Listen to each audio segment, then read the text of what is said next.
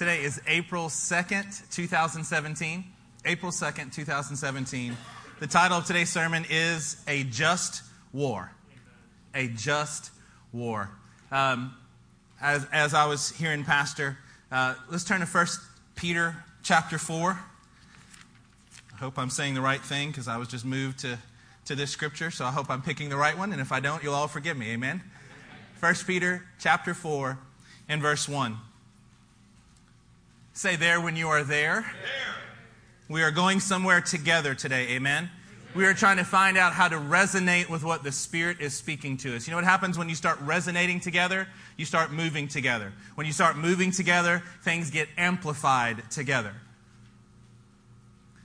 Pardon my background as a music teacher, but the best way to stay to get as loud as you possibly can is to be perfectly in tune with each other that amplifies what everyone is doing. What we're trying to do is, is get perfectly in tune with what the God of all creation is speaking to this group of people. Amen? Amen. 1 Peter chapter 4 and verse 1. Are you there with me? Therefore, since Christ suffered in his body, everybody say suffered. suffered. Huh. Arm yourselves also with the same attitude. Isn't that interesting? Now, you know that you can arm yourself with an attitude, don't you? You've seen the people who are walking around and they have an attitude and they feel like they have the back away from me kind of attitude. We're going to arm ourselves with the exact same attitude that Christ had. Because he who has suffered in his body is done with sin. As a result, he does not live the rest of his earthly life for evil human desires. By the way, don't try to separate that. Don't try to say that there are evil human desires and just other human desires. If you're walking in human desires, they're all evil because they're opposed to Him. But rather for the will of God. For you have spent enough time in the past doing what pagans choose to do. Is that true with your life? Because it's true with mine. I spent enough time doing it that way. Living in debauchery, lust, drunkenness, orgies, carousing, and detestable idolatry. Unless you think that that list doesn't apply to you, I promise you. Let's meet a few minutes after church, and I promise you we will see how the Word of God is true let us and let every one of us be called a liar, but let's not call the word of God a lie. If it says detestable idolatry, we may not have a little Buddha statue in our living room, but I promise you, maybe the TV that would be that it would be replacing is your idol. Maybe the things in your life that you cannot give up, you haven't noticed and labeled as idols, but they're no less idolatrous to the King of all creation. Verse 4, they think it's strange. Everybody say strange. strange. They think it strange that you do not plunge with them into the same flood of dissipation. Can I encourage you that we are living in a world that is a full of a flood of dissipation? It's flooding. My wife and I took our youngest uh, to a movie yesterday, a animated movie. We went and took him, took her to go see it. The commercials before the movie, which is an interesting thing to me that I'm going to pay for you to show me commercials, but that's okay. That's what it is, right? We're there in every commercial. You know what it was demonstrating? For a child's movie. Don't tell me what to do, and don't tell me where to go, and don't tell me what to say. Everything, that was literally the song that was being played as they pranced around drinking whatever beverage that, uh, that they wanted to drink or whatever it was to show you the life that they wanted to have. Don't tell me what I'm supposed to do. Wow. Don't you dare tell me what I, this is for a child's movie. It's for a Lego movie. And this is what they're trying to sing to us and dance and celebrate. They're saying, hey, don't tell me what to do. You know why? Because who are you to tell me? If you have that attitude in this place today, it's going to get crushed in Jesus' name. Because that is part of the flood of dissipation that leads you away from Christ and part of exactly what's going on in the rest of the world. Would you turn with me to 1 Timothy chapter 1? Don't get caught up in the flood of dissipation. 1 Timothy chapter 1. We began speaking on Wednesday night about having the right kind of fight in your life. 1 Timothy 1 and verse 18 says this. You with me? Timothy, my son, I give you this instruction in keeping with the prophecies once made about you, that so that by following them, huh, God has laid out something that we are supposed to follow. You may fight the good fight. I don't know if you remember the specific Greek word, but it's this you're supposed to strategize the good strategy. You are supposed to wage a good warfare. Let's turn to 1 Timothy chapter 6. In other words, you've got to understand what the good fight is. And if you remember what we talked on Wednesday as well, you know what the word good there is? It means that it is morally, it is the right thing to do, whether it's benevolent for you or not. Amen. It doesn't make it good and right if it if it does something for you. It is good and right in and of itself, and we choose to engage. We choose to strategize in war about that kind of a fight. In 1 Timothy 6, verse 12, it says this Fight the good fight of the faith. Take hold of the eternal life to which you were called when you made your good confession in the presence of many witnesses, in the presence of many martyrs. That there, that fighting the good fight here is to agonize the good agony. So we start off by strategizing the good strategy, but we're not just trying to start a fight. We're not just trying to start a war. We are called to finish a fight. We are called to finish the war, and that takes agony. You have to struggle and strain every day. Well, Pastor, that's not a very encouraging word. It sure is encouraging. When you're in the midst of struggle and to know that this is something that God has for you, that should be the most encouraging thing that you can imagine. In Acts 14, Paul is going around, you know what he's doing? Strengthening the churches. You know how he strengthened them? Saying, This is going to be really, really hard, guys. This is going to be incredibly hard. Every day, you're going to have to struggle and strain. You know why? Because there is a flood of dissipation that is trying to wash you away, and you are trying to stand and not just exist and not just keep from getting in, thrown into the abyss. You're actually trying to advance against the flood of dissipation. You're going the wrong way. You're the salmon that's swimming upstream because that's what you were called to do. It is a worthy fight that we are fighting. We're going to be like the Transjordanic tribes that say, I'm not, even if I can get my inheritance now, I choose to let it rest here while I go fight with those who don't yet have their inheritance. I'm going to go with them. I could stop, but it's not right for me to stop. Maybe we're like Nehemiah that says, I'm going to fight for my family. I'm going to fight for my brothers, and I'm going to fight for my sisters, and I'm going to fight for the husbands and the wives and the mothers and father, because that is the right thing to do. Why is it that in Christianity we've demasculinized everything about it? Why is it that when you meet a pastor somewhere that's been part of a denomination, that they're the most effeminate people that you can meet? It's true. Because we're saying, hey, we don't want you to be overly aggressive because we're going to only, and here's what they do. I think, I'm not even knocking the, I'm saying they're real pastors. I, am not even trying to knock them, but you know what they've been told? They've been told that this gospel is about peace, man. It's only about love. It is about those things. You know what it's also about? War. It's about fighting for what's right. If someone comes in here and starts to take our children, starts to harm your wife, you know what's godly to do? To fight them with every last breath that you have. That, that sounds a little that sounds a little different, doesn't it? This is the righteous standard of God. You know what I had to learn? I wanted to be just like God. I, growing up, I remember being brought up in a Christian home, and I wanted to be like Christ. I really did. But you know what I thought that meant? Is that I always had to be quiet, that I always had to be nice. That's what I learned growing up. If you were loud, if you were too boisterous, it really just wasn't very godly. What a ridiculous picture to grow up. It works well for me because I was a good little kid in school. So I got rewarded for having a wrong theology. I got rewarded because I could sit still in class and listen really well. You make good grades, people keep rewarding you. You know what I want to be? I want to be a warrior for God. I want to fight the right kind of fights. You know what the Lord will do in your life if you actually want that? He'll cause everyday examples to come up. The last place that we lived, I literally had a guy who, uh, you know, Nicholas is, is, is, a, is a brother here with us today, you know, twice as tall as Nicholas, twice as many muscles. I know that's hard to figure that out and how that can happen. Can't be done. You know what the Lord will entrust you with?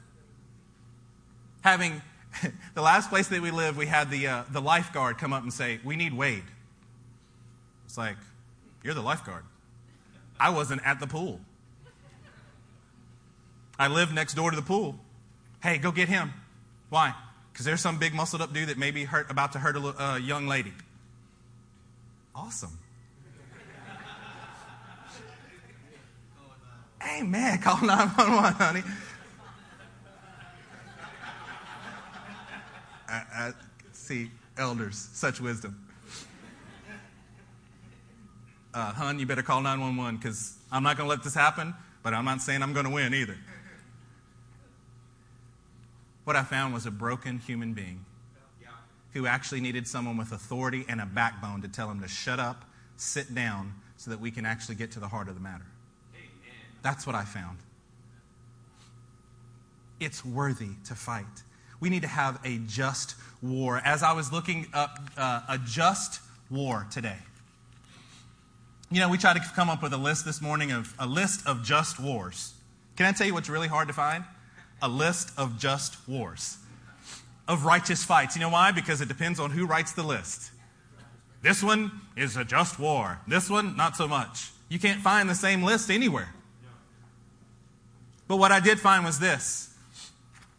They have something called a just war theory, and it, it matters, and they focus it on two points. Is it right to go to war? So the morality of the war. And are you, do you have right conduct within the war? So is the war itself a moral fight, and are you acting morally within the fight? This is a secular term, folks. This is secular understanding. It says this A just war theory postulates that war while terrible, is not always the worst option. Important responsibilities, undesirable outcomes, or preventable atrocities may justify war. What an interesting thought. One of the early, some of the, in early Christianity, one of the writers, St. Augustine, says this They who have waged war in obedience to the divine command or in conformity with his laws have represented in their persons the public justice. Everybody say justice. justice. God cares about justice. He cares about justice for animals. He cares about justice, surely, for people. In their persons, the public justice or the wisdom of the government, and in this capacity have put to death wicked men. Such persons have by no means violated the commandment, Thou shalt not kill. St. Augustine thinks it's okay for us to defend justice. Another early Christian writer, Thomas Aquinas, says this First, a just war must be waged by a properly instituted authority. We're going to continue to talk about these things. Second, war must occur for a good and just purpose rather than for selfish gain. We are not talking about fighting a good fight here today that improves your pocketbook, that improves your standing in this world. As a matter of fact, what we're kind of talking about today the kind of war that we're talking about will probably destroy all of the above. When we start talking about Nehemiah and we're like, yeah, let's fight for your family. Amen. You know what that may mean? It may mean that you fight your family.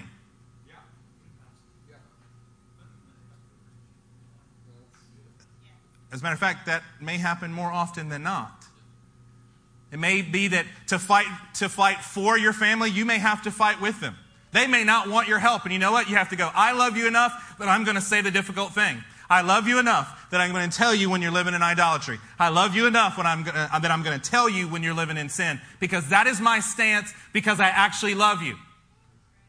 That's not the love that the world defines. That's part of the flood of dissipation. What does our world say? If you don't love, if you love me, you have to agree with me. That's what we've boiled love down to. That's so ridiculous. Well, you can't say anything about homosexual lifestyle. You know why? Because that means you hate us. Come on, grow up, buttercup. This is, that's not at all what this is. Snowflakes? Come on, man. You don't think I can actually look at you and say that you're living a life of sin? It's because I love you that I'm telling you this. If I honestly think my son had this interaction with a person in the mall, he was a 25 year old law student a Muslim, and my son said, Sir, you are, you are destined for hell the way that you are living. The man said, You can't say that to me. And my son's response was this If I actually believe it, if I actually honestly think in my heart of hearts that you are going to hell because you have chosen not to follow Christ, what kind of monster would I be not to tell you that? this law student, prolific in his understanding of legal matters, eloquent in every part of his speech, sat there dumbfounded with no rebuttal. I love you and I love my God so much that I've got to tell you that you're living in sin, man. You are in the flood of dissipation, and you don't even know it. It's just moments before you're about to drown or, or, roll off a cliff, and you want me to not say anything because you want me to love you? It's ridiculous. Don't you let your mind get caught up in those kind of things. Don't, don't you let your mind say that love equals acceptance only. That's ridiculous. It's part of a flood of dissipation. Let me read this one last thing to you here. It says that a just, just war theorist combine a moral abhorrence towards war with a readiness to accept that war may sometimes be necessary. The criteria of the just war tradition act as an aid to determine whether resorting to arms is morally permissible. Just war theories are attempts to distinguish between justifiable and unjustifiable uses of organized armed forces. They attempt to conceive of how the use of arms might be restrained, made more humane, and ultimately direct towards the aim of establishing lasting peace and justice. Amen. You know what? That should be our understanding. What are we trying to do? Why do we have to go to war? Why do we have to pick a fight? Because there is everlasting justice and peace that are on the line. To get to the right kind of peace, we cannot stand idly by. Amen. Would you turn with me to Psalm 82? Psalm 82.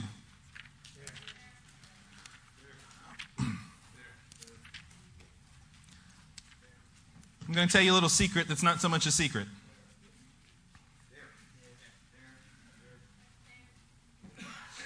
This church is not a church that believes in pacifism. Big secret, right? If you don't know us, then that may shock you. But if you know us, that should not be shocking at all. We don't believe the gospel is a pacifist kind of gospel. Take a look in Psalm 82, verse 3. Are you there? It says this Defend the cause of the weak and fatherless, maintain the rights of the poor and the oppressed, rescue the weak and needy, deliver them from the hand of the wicked. Do you hear those verbs that are there? Do you hear those intense words? Defend, maintain, rescue, deliver. Would you turn with me to Proverbs 24? Proverbs chapter 24. And verse 10 says this If you falter in times of strength, I'm sorry, if you falter in times of trouble, how small is your strength? Okay, think about that for a second. If you actually fail when you most need to succeed, how small is your strength? Wow. No, man, I can do this. I can do this. I just can't handle the pressure. Then you can't do it. I mean, I, I can make the free throw, you know, when nobody's around.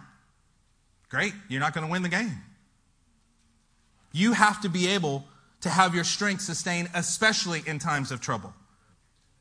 It's kind of like faith, right? It's not faith if you can see it. If you've already had, if you've already got it all worked out and it's in your strength, then you haven't relied on the Lord to do it. Verse 11, rescue those being led away to death. Rescue them rescue them. Some people have this built in their spirit as a human being, and they go out and they become firemen. And they become soldiers, some of them, or, or military or police. They have it this, they want to go rescue. That should be building in the heart of every single believer. You should look at people and want to rescue them. When you go into the prisons with our prison team on Sunday morning, your heart should be moved because you want to rescue them from the hell that they're living on earth, much less an eternal one. You should be moved to rescue those being led away to death. Hold back those staggering towards the slaughter. God, doesn't that remind you of that flood of dissipation again? Some you're having to go rescue because they're already captured. Some you're having to, to, to fight and they're want, no, I want to go over here. No, I'm straining against you. Please listen to my words so that you don't end up there. We're going to fight. I'll even fight against you if it's actually going to be fighting for you. If you say, But we knew nothing about this, look at verse 12. This needs to settle in in our spirits. If you say, But we knew nothing about this, does not he who weighs the heart perceive it? Does not he who guards your life know it? Will he not repay each person according to what he has done? You cannot. I cannot go around and say, well, you know, I mean, they're really not. We cannot close our eyes to the atrocities that are around us. We cannot close our eyes to the injustice around us and have God say, it's, that he's going to be okay with that. Lord, I didn't, I mean, I didn't know. I mean, who can know such things? Don't you think the Lord knows that about your heart? He's saying it should move you. And every time you close your eyes, just because you're callous to it, doesn't get you off the hook from it. The idea that you're trying to be something, whatever you think it may be, instead of going, I need to go wage war, and I need to find the just kind of war to wage. Would you turn with me to Exodus 15:3? Exodus 15:3.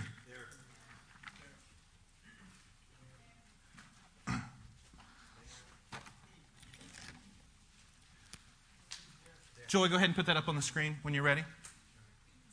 So we have, uh, you can do the actual scripture. Yeah, thanks. The Lord is a warrior, the Lord is his name.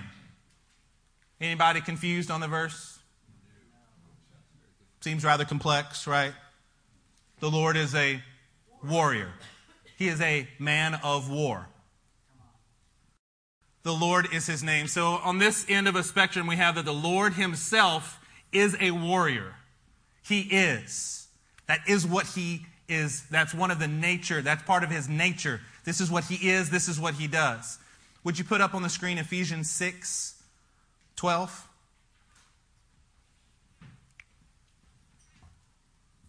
So on this end of a spectrum, we have this.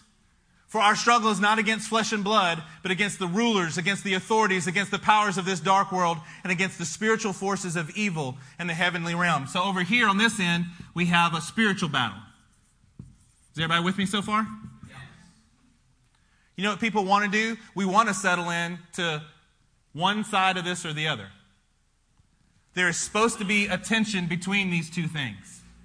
A tension that keeps us a tension to cause us to pay attention. Amen. It's supposed to be that way where you go, if everything is only a spiritual battle, then you know what happens? You get confused and you allow your own family to get hurt when the time comes. That's ridiculous. Or you pick fights just because you're obstinate and you blame it on the Lord. Both ends of this spectrum are absolutely needed. The tension that's between these two, we have to continue to hold on that God is a warrior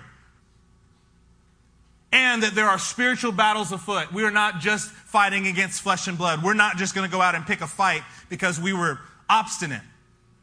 We're going to fight a good fight. We're going to learn how to make a just war in the heavens. Turn to Isaiah chapter 42. Isaiah 42.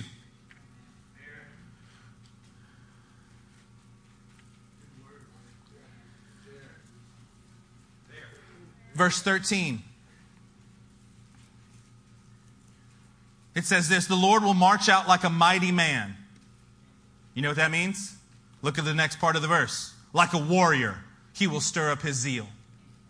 With a shout, he will raise the battle cry and will triumph over his enemies.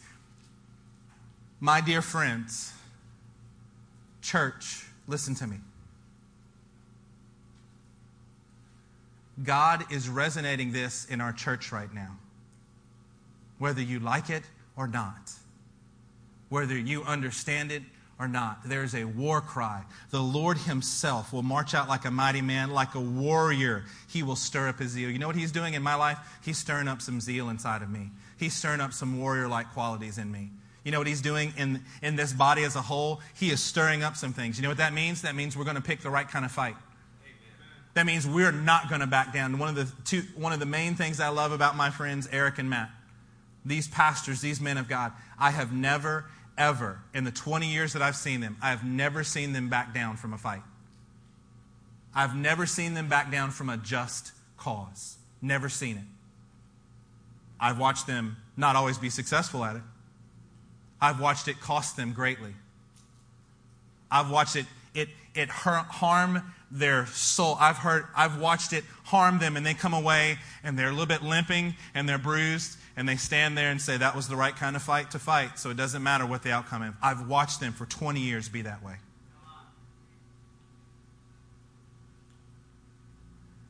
They inspire me to do the exact same thing.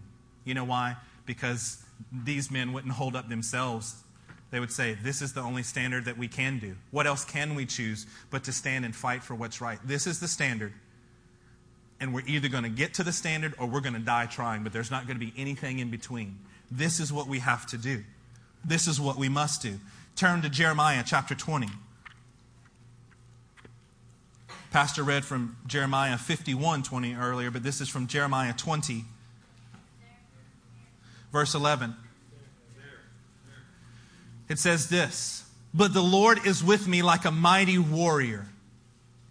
So my persecutors will stumble and not prevail.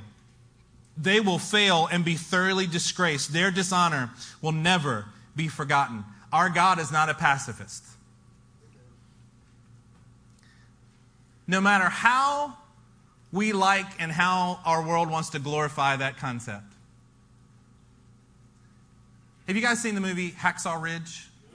I've seen it. I like the movie. I love it. I don't actually watch movies multiple times usually, especially within a short span of time. Maybe after a few years I'll watch a movie again. I'm just not a kind of guy who watches it multiple times. This movie I've watched several times. I love the story of this guy who stood by his convictions, who stood in the face of adversity. I love that fact. You know, as I was researching the movie, they actually had to simplify some of his accomplishments. Usually, for movies, they embellish to make it worthy of your money to go and watch the movie. This one, they actually had to simplify it because they thought it was just too unbelievable if they would have shared every part of his story on the screen. It's incredible. It is incredible. Man, this, this, what a beautiful picture of a man following his convictions. Can I just tell you something, though? He had misplaced convictions. The idea that he wasn't supposed to fight a just fight is a wrong conviction. If you take away from that movie that you should be a pacifist, if you take away that it's, it's just kind of about, you know, believing in something, he had misplaced convictions.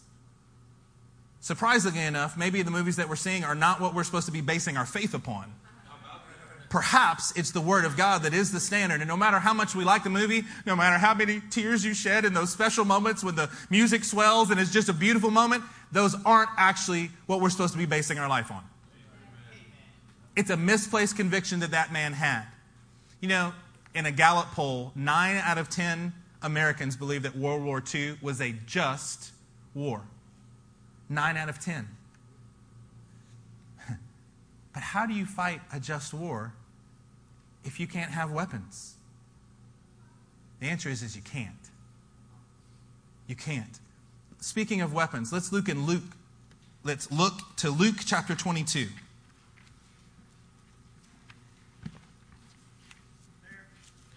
And we're going to start in verse 35. 22, verse 35. I also will get to the correct page, then I can read it with you. Luke 22 35 says this Then Jesus asked them, When I sent you without purse, bag, or sandals, did you lack anything? We had men in the midst of Turkey who read scriptures that encouraged them not to take extra clothing with them, not to take extra provision. They were there trying to follow the will of the Lord. And you can ask them, Hey, when you went without purse, bag, or sandals, did you lack anything? And what they'll tell you is nothing. Verse 36, he said to them, But now if you have a purse, take it, and also a bag. And if you don't have a sword, sell your cloak and buy one. Um, hey, Angel, is this in red letters in your Bible? the answer is yes. Thank you for your accuracy. I just need the word yes. This is in red letters, folks. Is, these are the words of Jesus Christ. Do you see there? But now, if you have a purse, take it with you. And also a bag. So, in other words, he's not trying to show them one way to act for the rest of their life as a default. He's actually trying to show them how to listen to the Spirit. And if you don't have a sword, sell your cloak and buy one. Interesting. Keep going. Verse 37 It is written, and he was numbered with the transgressors. And I tell you that this must be fulfilled in me. Yes, what is written about me is reaching its fulfillment. Look at the next verse. The disciples said, See, Lord, here are two swords. Jesus says, That's enough. Jesus is asking his men to actually be armed. He didn't need them all armed. Apparently, two was enough. Why was two enough and not 12? I don't know. Can you see this throughout the scriptures? It is clear. Let's turn to Matthew chapter 8, since we're close. Matthew chapter 8.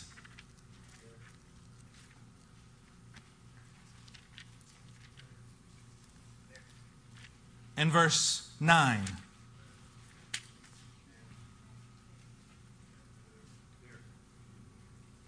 It says this. He's talking about the faith of the centurion. The centurion, uh, verse 9, sorry. For I myself am a man under authority, with soldiers under me. I tell this one, go, and he goes, and that one, come, and he comes. I say to my servant, do this, and he does it. Verse 10. When Jesus heard this, he was astonished and said to the fo- to the, uh, those following him, I tell you the truth, I have not found anyone in Israel with such great faith. Who is he talking to? He's talking to a soldier. Jesus doesn't correct this man for being a soldier. He says, as a matter of fact, other people should emulate this kind of faith that is there. I say to you that many will come from the east and the west and will take their place at the feast with Abraham, Isaac, and Jacob in the kingdom of heaven. But the subjects of the kingdom will be thrown outside into the darkness where there will be weeping and gnashing of teeth. Then Jesus said to the centurion, Go, it will be done just as you believed it would. It's an example for us. Turn to Luke chapter 3. Luke chapter 3. Let's look at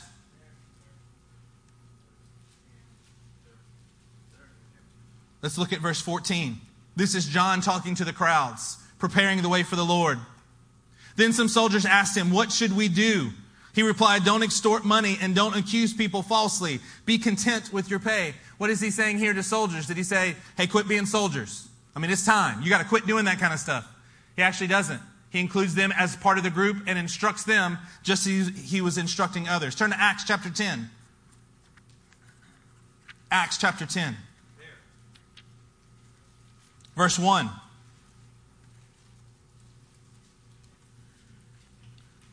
Acts chapter 10, verse 1. Are you with me?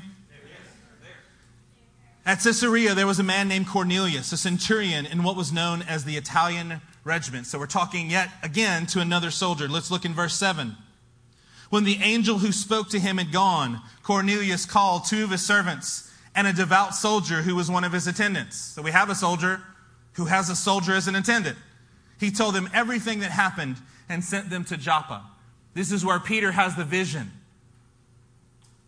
he has a vision and he responds to Cornelius and his family. You know what happens at the end of this chapter? An entire family is filled with the Holy Spirit as people are begin to speak in other tongues. It is a powerful, one of the seminal moments throughout the Bible where you see that the God also gave his Holy Spirit to a man like Cornelius. Turn to 2 Timothy chapter 2.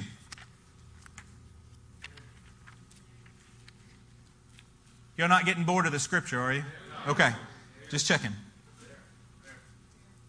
Uh, 2 Timothy chapter 2 and verse 1. You then, my son, be strong in the grace that is in Christ Jesus. Everybody say, be strong. Be strong. Wow, that, isn't that a reoccurring theme that happens throughout the Bible? Pastor had us yell earlier, rak chazak. The translation for that is be strong. Be strong and courageous. Be as strong as you need to be. Be courageous where you're not counting the costs before you even get in the battle. Before you get in the battle, you've decided that you're going to fight and win. It says be strong.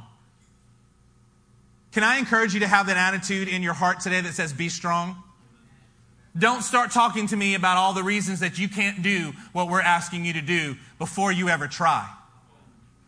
How many times have you entered a battle and just decided, well, I've kind of got my exit plan? Do you have an exit plan in the kingdom? Because you better not. You better get rid of it. Well, I'm not really sure what the Lord is saying to me, so I need to have an exit plan in case this doesn't work out.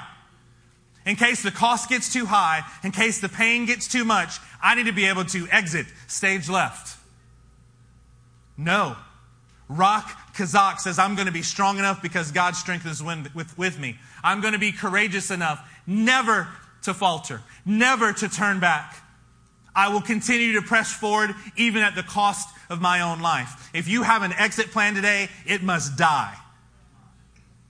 I'll do this Christian thing. I mean, you know, I'm, I'm, I'm amongst a group of people, and most of them kind of want to seem to go all out, so I'll try to do that. But the truth is, is if it doesn't work, I'm going back to my family. I'll move back over here. I'll go start this other job. No, I'm, I'm leaving the job there because maybe I'll need that to, have got to, to have my own backup plan.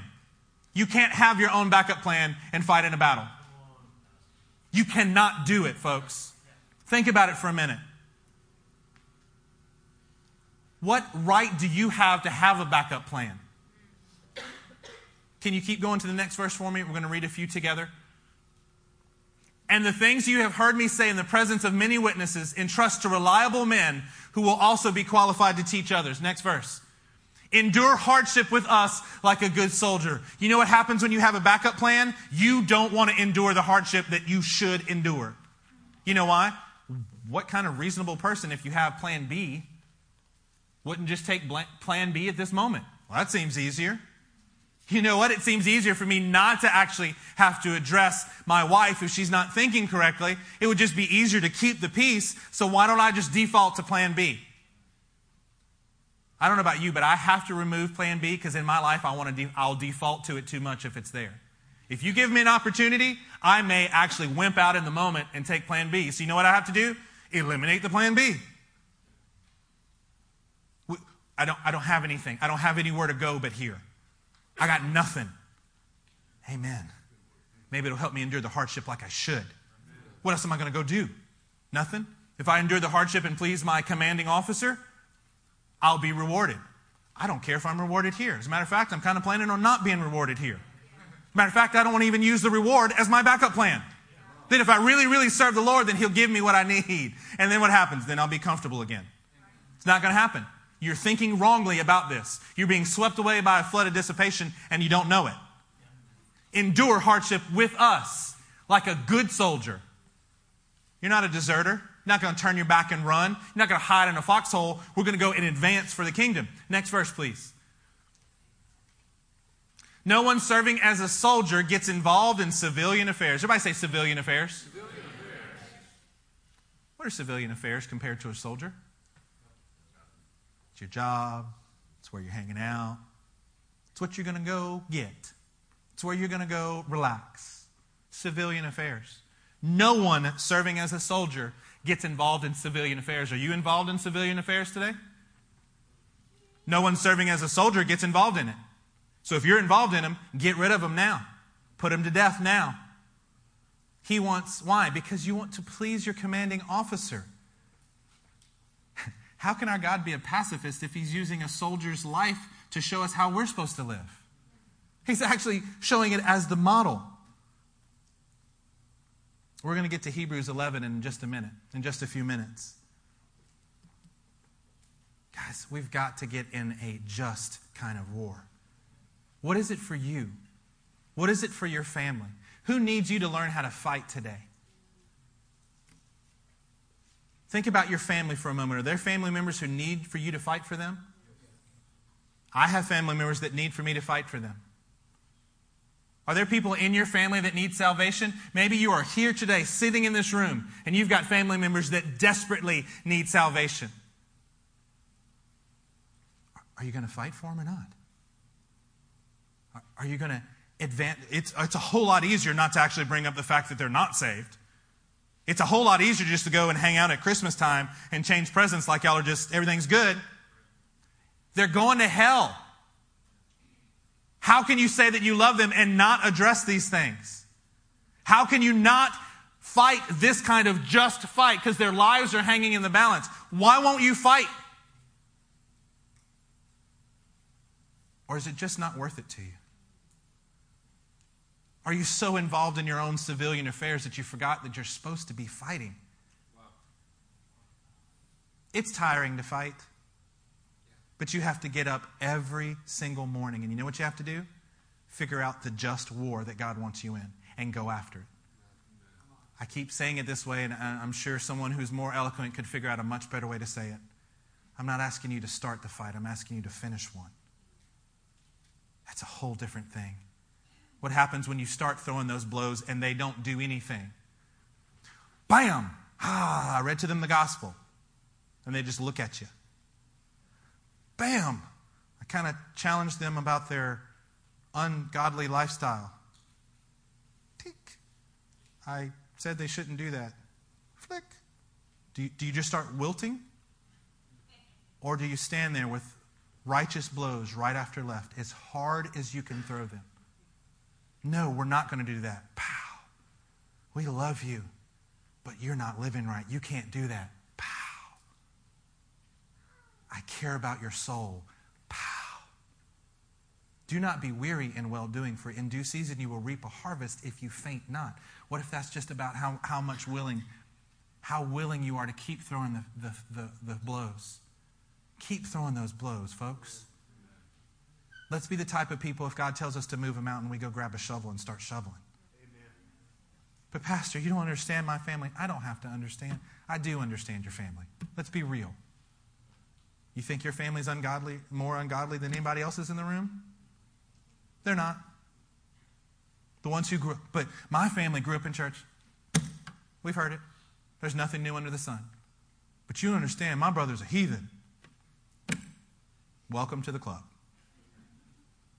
What you going to do about it? Would you put up the, uh, the PowerPoint slide there for me, Joy? I want everybody to look at this for a second. Some of you are visual learners, so I'm putting it on the screen for you.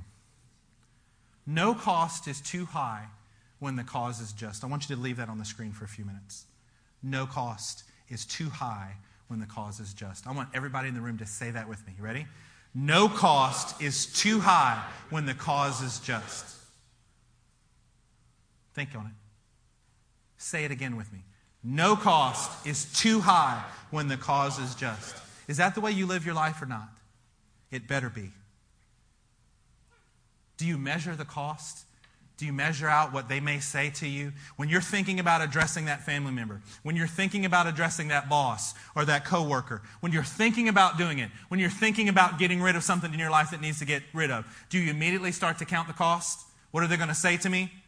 What will they think? What if they don't want to be my friends anymore? What if my family, my dear precious family, what if they excommunicate me from the. No cost is too high when the cause is just.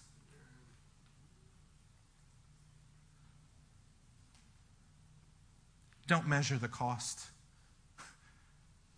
For us in this room, let's not waste our time measuring how much it's going to cost us. Let's just determine ahead of time with a rak chazak kind of attitude. It doesn't matter what it costs me because if it's right, if the Lord has shown me that this is a just fight, if it is a just war, then it doesn't matter what the cost is because I'm going forward. Otherwise, the truth is is I'm a coward and I'm getting swept away by the flood of dissipation and I just don't even know it yet. No cost is too high when the cause is just. We talked about World War II earlier. 60 million people across the world were killed in that war. 60 million. Incredible. Besides Hitler killing over 6 million Jews, we had Mussolini, we had Stalin, who himself killed 20 million people. We had Emperor Hirohito. You had a world of some wicked men all converging at one time. How in the world can you fight this kind of battle? You decide that no cost is too high when the cause is just. Amen. You fight on different fronts. We had the Pacific front. We had the European front. We had the Eastern and the Western fronts. You had battles on top of battles on top of battles. You can go to D.C. and see the World War II uh, memorial and walk around and read about these things. It's beautiful and it's sobering, but you know what? We decided as a country that no cost was too high. How much more? Are you ready for this? How much more should we do this if an eternal stake is before us? Amen. How much more should we do this if the nations hang in the balance, whether we, whether you and I actually engage in the right kind of battles? Or are we so caught up in our own civilian affairs we don't even care? God help us. Turn to Hebrews chapter 11.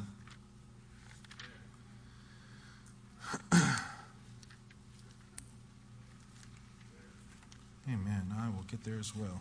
Hebrews chapter 11. What is Hebrews 11 called commonly? The Faith Hall of Fame. You know what that should mean? Anytime you have questions about your faith, you might want to check here to see what you should be doing. It is the exemplar, it's the model, it's the template, it's what you should be doing. These are human beings just like us who decided and made it into the Faith Hall of Fame. Let's look at verse 32, please.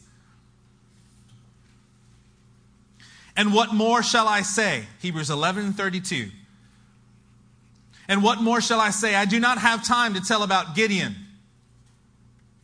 What did Gideon do? He went to war. He led an army of 300 people that destroyed an army of over 100,000 people. Gideon was a warrior. While he's still threshing wheat in a wine press, you know what happens? An angel comes and says, Gideon, mighty man of valor, you big bad warrior, you. What was he doing? Hiding? Was God's word right about him or not? He was a warrior. Barak, in Judges chapter 4, what happens there? Barak fights King Jabin and his commanding officer, Sisera. We hear the story of Jael. Lots of stories about Jael. How she drove a tent peg through Sisera's head. That's so violent. Pastor, that's just too violent and gory. Yeah, unless you think that's just an older testament. We're talking about this right now in the Newer Testament as the exemplar of what faith is. Amen. Ask Ananias and Sapphira about whether there's a righteous standard in the Newer Testament. Post Jesus on the earth. Ask, ask them. You're going to lie to the Holy Spirit? How about you, madam? You're going to lie to the Holy Spirit? Yeah, this, this is all the way throughout Scripture. Samson, we know the story of Samson. Killed a thousand men with a, the jawbone of a donkey killed more men in his final day as he pushed the pillars out than he had his entire life. And you know what we're doing? We're celebrating him. As we should. He is a warrior. Who killed people? Yep, he sure did. Because it was a right fight to make. Gideon, Barak, Samson, Jephthah. You know what the, one of the first qualifiers of Jephthah is? He was a mighty warrior. He was a soldier.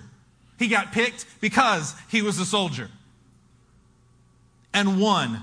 What about King David? King David had so much blood on his hands that he couldn't build the temple of God. A man after God's own heart had blood on his hands. Was a warrior. First Chronicles 16, 18. It says, can you just put that scripture up on the, on the screen real quick? First uh, Chronicles 16, 18. You don't have to turn to it. I want you to stay in Hebrews 11.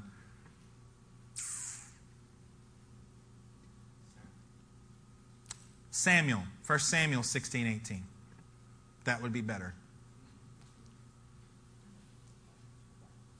Yes, that's the one. One of the servants answered, I have seen a son of Jesse of Bethlehem who knows how to play the harp. Oh, he's a musician. He's a guitar player. That's so sweet. He is a brave man and a warrior. That's awesome. Yes, he is mu- he's musically talented, but don't forget, he's a brave man and a warrior. He speaks well and is a fine looking man, and the Lord is with him. These are the characteristics of his life. And you see it throughout. Not only was he a man who could write song, he was a man who could defeat the enemy. He was a man who can go into battle and win. Back to Hebrews 11. Samuel. Samuel, a prophet, prophet that led the people into battle, a prophet that killed King Agag when King Saul would not. Samuel himself put the man to death. What I'm trying to do, folks, today is stir you, is to get examples throughout the scripture that say that our God is a warrior. The Lord is his name. And if he is a warrior, we must be like him with a warrior like spirit. If we're going to resonate and be in, in union with what he is doing, we have to have the same attitude. Maybe it's not in a physical realm, and maybe it will be for you. But whatever the realm, you have to decide that no cost is too high when the cause is just. No cost is too high. Decide that ahead of time. Back in Hebrews, Gideon, Barak, Samson, Jephthah, David, Samuel, and the prophets, who through faith conquered kingdoms, administered justice. Everybody say justice. justice. It matters to the Lord. And gained what was promised, who shut the mouths of lions, quenched the fury of the flames, escaped the edge of the sword, whose weakness was turned to strength. How, how would you like that? Instead of having a backup plan, how about instead of having a way out in case you're not strong enough, how about you decide, Lord, I need you to turn my weakness to strength. I need you to help me in this battle. Who became powerful in battle and routed foreign armies. Man, this should make you want to stand up and, and fight. It, may, it should make you want to get up and do something. Women received back their dead, raised to life. Others were tortured and refused to be released. How'd you like to be that guy? Well, we're going to torture you. You know, we're done. We're actually tired of beating on you. We're worn out. You can go now. No, I'm good. I'll stay here because the cause is just and no cost is too high when the cause is just. There is no cost. I will give it all. I will. You think that's all I can take? We're going to keep going after being tortured. No, I'm going to refuse to be released. I'm sitting right here. You realize we're going to abuse you more? Yep, probably so. We think about this again only in a physical realm. What if it's with your family? What if it's with that goal that God told you to do? What if it's with moving forward and conquering sin in your life? What if it's with different things and you just have you've already decided this is not going to beat me again? It may torture me, but it will not defeat me. Others were tortured and refused to be released why? So that they may gain a better resurrection. Just because they were some kind of masochist, like the physical punishment? Nope. They decided that it was worth it. Some faced jeers and flogging, while others still were chained and put in prison. They were stoned, like with rocks. They were sawed in two. They were put to death by the sword. Does it sound like they were very victorious to you? It's nice when you talk about conquering kingdoms and administering justice, isn't it? What about if it's uh, getting sawed in two or being put to death by the sword? It's the same passage, folks. They went about in sheepskins and goatskins, destitute, persecuted, mistreated, and one of my favorite verses in the Bible, one of my favorite phrases in the Bible the world was not worthy of them. God, they had so divorced themselves from the idea of gaining some civilian affair. They had so divorced themselves from this, it says the world was not worthy of them. Can that be said about your life? The world's just not worthy of, of you because you are such on a different level. They wandered in deserts and mountains and in caves, holes in the ground. Next verse. They were all commended. Everybody say all. Commended for their faith, yet none of them received what had been promised. God had planned something better for us so that only together with us would they be made perfect. Now, you can look at that last verse a couple of different ways. I want you to leave that on the screen for a second, Joy. This could be such a, a release from all the tension that you just felt in the last few verses that you're like, whew, it's only together with us. Amen. Yay, with us. Or it could do what it does to me and go, wow they did that, and it still wasn't complete yet. How much more should I be living like that? It doesn't take the pressure off of me, it puts the pressure right on my shoulders. Dear God, they did what? They're in the Faith Hall of Fame. God Himself commends these people. And it still wasn't complete until my part is achieved to be with them. My God, what does that mean for me? What does that mean for you? How much more should I be doing? How much more should I be willing to do? How much more should I be willing to risk and to lose? Because no cost is too high when the cause is just. No cost is too high when the cause is just. No cost is too high when the cause is just. Unless you think that it was just from verse 32 on. What about Abel? He was murdered in conflict. What about Noah, who watched as the world was enveloped in conflict and destruction? What about Abraham, who took 318 men trained in his own household and went out and fought the first war to get his family back? Trained in conflict. What about Isaac? Constant conflict over wells. What about Jacob? Constant conflict with Esau. What about Joseph? Constant conflict with everybody. His brothers, his family, Potiphar's wife, Potiphar, the people in jail, just in trouble with everybody until he wasn't, until he gained the victory that he'd been fighting for. What about Moses in conflict with Egypt, the Amalekites, with Israel half the time? What about Joshua? Constant conflict with the enemies of God, even at Jericho. What about Rahab, who her actions actually caused the downfall of her own city and her own people? Wow. You can call her a harlot all you like. That harlot made it into the lineage of Jesus Christ because she was willing to fight for it. What about you? What's your background? Where you come from? You come from the wrong side of tracks? Great, so do I. So what? What are you willing to do for the kingdom? Put yourselves in the right lineage. In Deuteronomy chapter 20, it says this it talks about how when you go to war, everybody say when. It doesn't say if. It doesn't say perhaps you might come into an encounter. It says when you go to war. Oh, yeah, and by the way, when you're outnumbered, when you go to war. Here's what you're supposed to do. Folks, get in the battle. Quit standing on the sidelines. Quit measuring out what you think the cost may be. I'm telling you that no cost is too high when the cause is just. That is the attitude of a warrior of Christ. It doesn't matter the cost. I'm going to do what is right even if it kills me. I'm going to be holy and defeat sin in my life, or I will die trying. There is no plan B. There is no backup. There is no alternate way to do this.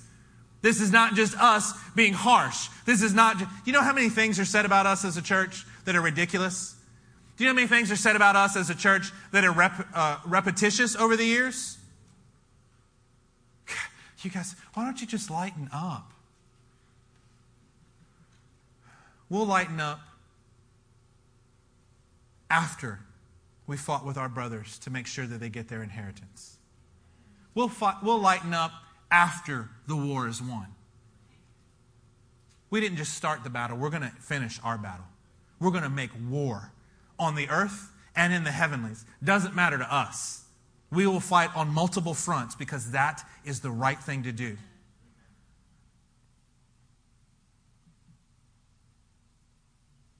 Joy, would you put up 1 Corinthians chapter 9? Just a few more minutes with me, guys. 1 Corinthians chapter 9 and verse 24, please. Do you not know that all that in a race all the runners run, but only one gets the prize? Run in such a way as to get the prize. Everyone who competes in the games goes into strict training. Do you know what the word for competes there is? It's the same word that we saw in 1 Corinthians, I'm sorry, 1 Timothy chapter 6 and verse 12. To fight the good fight. It's to agonize. the good agony. Everyone who agonizes in the games goes into strict training. That's what it actually says in the Greek. They do it to get a crown that will not last, but we will do it to get a crown that will last forever. Next verse. Therefore, I do not run like a man running aimlessly. Everybody say run. Uh, say aimlessly. aimlessly. Are you running aimlessly? Aimlessly. You know what that means? It means you ignore that there are lanes in a race and you're just running wherever you want to run. Without accountability, without an understanding that there are judges watching the games. This is part of the definition. For you scholars, you look this up. It's number 84. Adelos. It's uncertain. It's irresolute. It's without accountability. It's without lanes. Goodness gracious. It comes from the same kind of word that says when you make a call, it's supposed to be an intelligible call. It's supposed, you're supposed to say something and it have meaning. It comes from that same derivative. How many people do you know that are just running? If they are running at all, they're just running. What do you want to do? I don't know. I'm to do what. Don't, don't tell me what to do. Don't tell me where to go. I'm just going to run. You know why? Because I'm just excited. I'm going to go run. Therefore, I do not like a, run like a man running aimlessly, fighting aimlessly. I do not fight like a man beating the air. You know what that means? That means your punches have no avail. When we're talking about swinging and landing blows right handed and left handed after we've thrown them as hard as we can, trusting in the Holy Spirit, we're not talking about shadow boxing. We're talking about put a blow to the enemy. We're talking about seeing the enemy and walking right up to him, pow, right in the face. Why? Because this is what we're called to do. You think victory is just going to drop in your lap? You to think you run aimlessly and you want to get to the finish line? You're not even in the race, man. You're not even, if you are running, how in the world are you going to get to the end? Let's keep going. Next verse, please. No, I beat my body and make it my slave so that after I have preached to others, come on, preachers, I myself will not be disqualified for the prize. We're not just asking you to fight today, we're asking you to fight and make sure that you're not fighting aimlessly, being contentious, just fighting because you can, just fighting because you're honoring,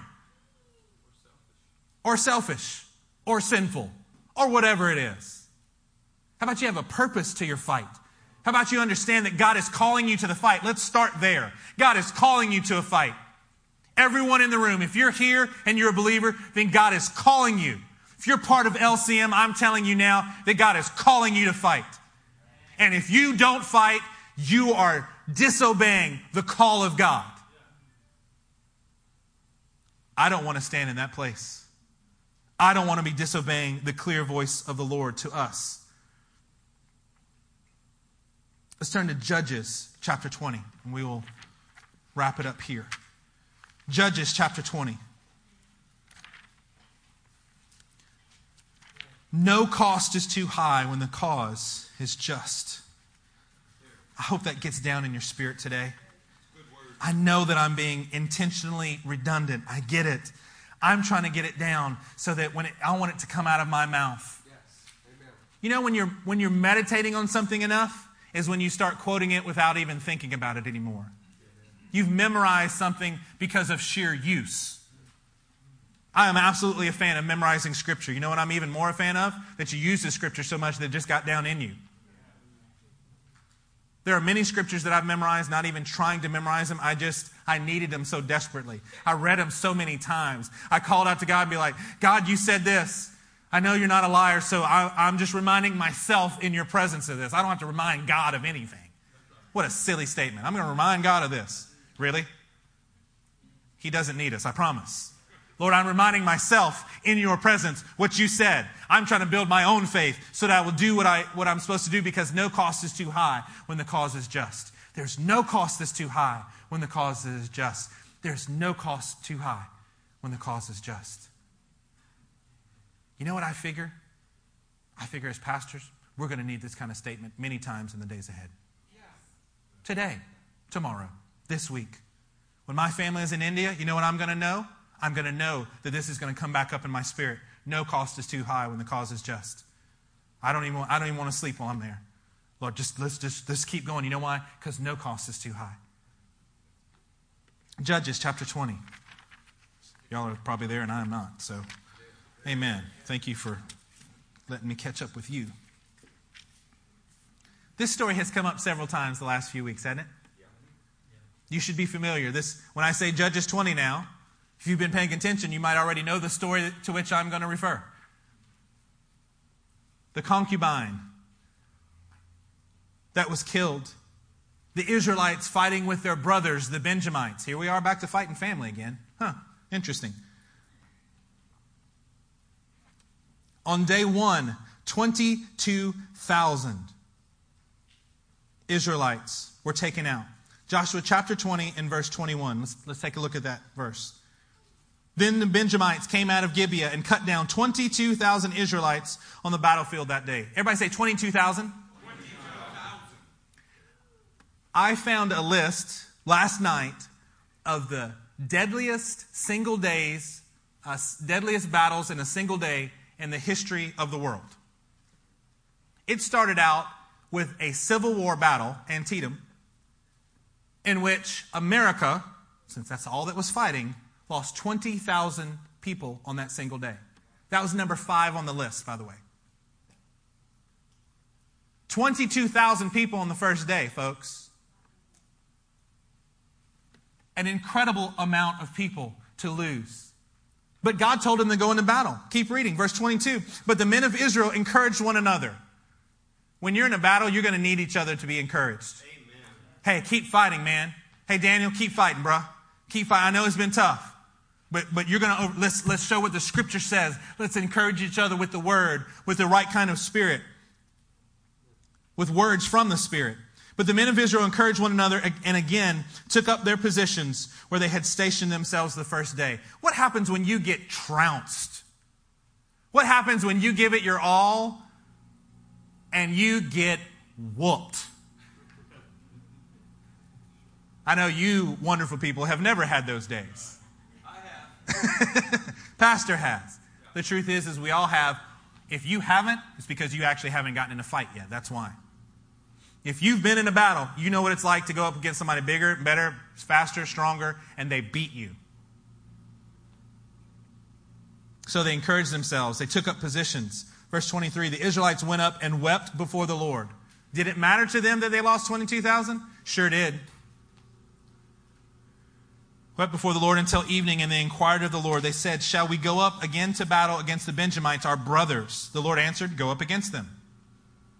The Israelites drew near to Benjamin the second day. This time, when the Benjamites came out from Gibeah to oppose them, they cut down another 18,000 Israelites, all of them armed with swords. If you combine those two days, it would vault this two day period up to about number three on the all time list incredible. 40,000 people in two days. It's actually so many people that uh, I don't even want to call them Bible scholars. I'll say Bible critics say that this couldn't have possibly happened. This must have been some type of hyperbole where they stretched the numbers. You know why? Because 40,000, based on the numbers of people that they had alive at that time, would have been a huge, huge percentage. We're not talking 40,000 people with a country the size of the United States. We're, call, we're talking about 40,000 people out of the nation of Israel, not including the Benjamites. It's just too high a cost. It's just too high a cost. No cost is too high when the cause is just. God told them to go out, and they got cut down again 22,000. Well, I guess we're doing better on day two because we only lost 18,000. Yeah, but what if God's calling you to a battle and your day two? Isn't it our thoughts that while I'm talking about battling for the Lord, isn't it our natural thought that, yes, it will be difficult and we will be victorious? But what if you're day two? Will you still fight? I will. Whether the Lord tells me I'm day two or not, I'm ready to go in and say, if I lose it all, I lose it all because no cost is too high when the cause is just. Amen. If I'm day two, if my privilege in life is just to be the bridge between day one and victory on day three, then I will do it. Who wants to be a bridge? Anybody ever celebrate a bridge? Yay, we're on a bridge. Well, I guess if you're a kid sometime, right? It's a bridge, it's different. You don't get off a bridge and turn and thank you, bridge. You have traversed this great span for me. What are you doing? You're, you're, you're, you're moving towards where the end goal is. What if you're a bridge in this? What if you battle and fight and you're just in between somewhere? What if your day three is not where you're going to get it? Oh, you know what happens? Maybe you become exactly like Hebrews 11. Some of these men were sawed in two. Isaiah. Some of these men were put to death by the sword. What if it is your great honor in your life to just advance and give your life for the king? You know what? No cost is too high when the cause is just. We need to be a group of people that are not only fighting, we're going we're to enter this to win. We're going to do all that we can to see the kingdom advance, and I want to win. I want to win. But you know what? Maybe winning doesn't look like the way I have it in my head. Maybe winning isn't me coming out on top of everything. Maybe me winning is doing exactly what he said and it costing everything that I have. Maybe that's the win here. We could go through and we could study how many times that day three is there. Can I encourage you? The idea of this story, and anytime you see the third day, whether it's Abraham going three days before he offers Isaac or is willing to offer Isaac on the sacrifice, whether it's three days that God says, Get ready because I'm coming in Exodus 19, when he says that to Moses, or if it's like Joshua when he says, In three days, get ready because you're going to cross over the Jordan. So run through the camp. Tell everybody to get ready. What if your third day is just on the resurrection day? Are you still going to fight? You've got to. That's where we are as a church. You have no choice. If you're going to stay in this church, if you're going to walk in obedience to the Lord, how many days did it take for them to win Jericho? Seven. How many days did Daniel have to pray before he got an answer? 21. So we clearly can't just be talking about 72 hours. Because the truth is, is we can all put up with suffering for 72 hours, couldn't we?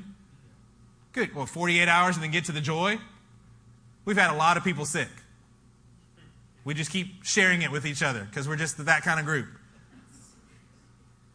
As bad as that is, and I had it too. Truth is, is it, it doesn't stick around that long. What if you have to fight for three months for something? What if you have to fight for three years for something? What if you have to fight for 30 years for something? It's still worth it. Would you stand to your feet with me, please?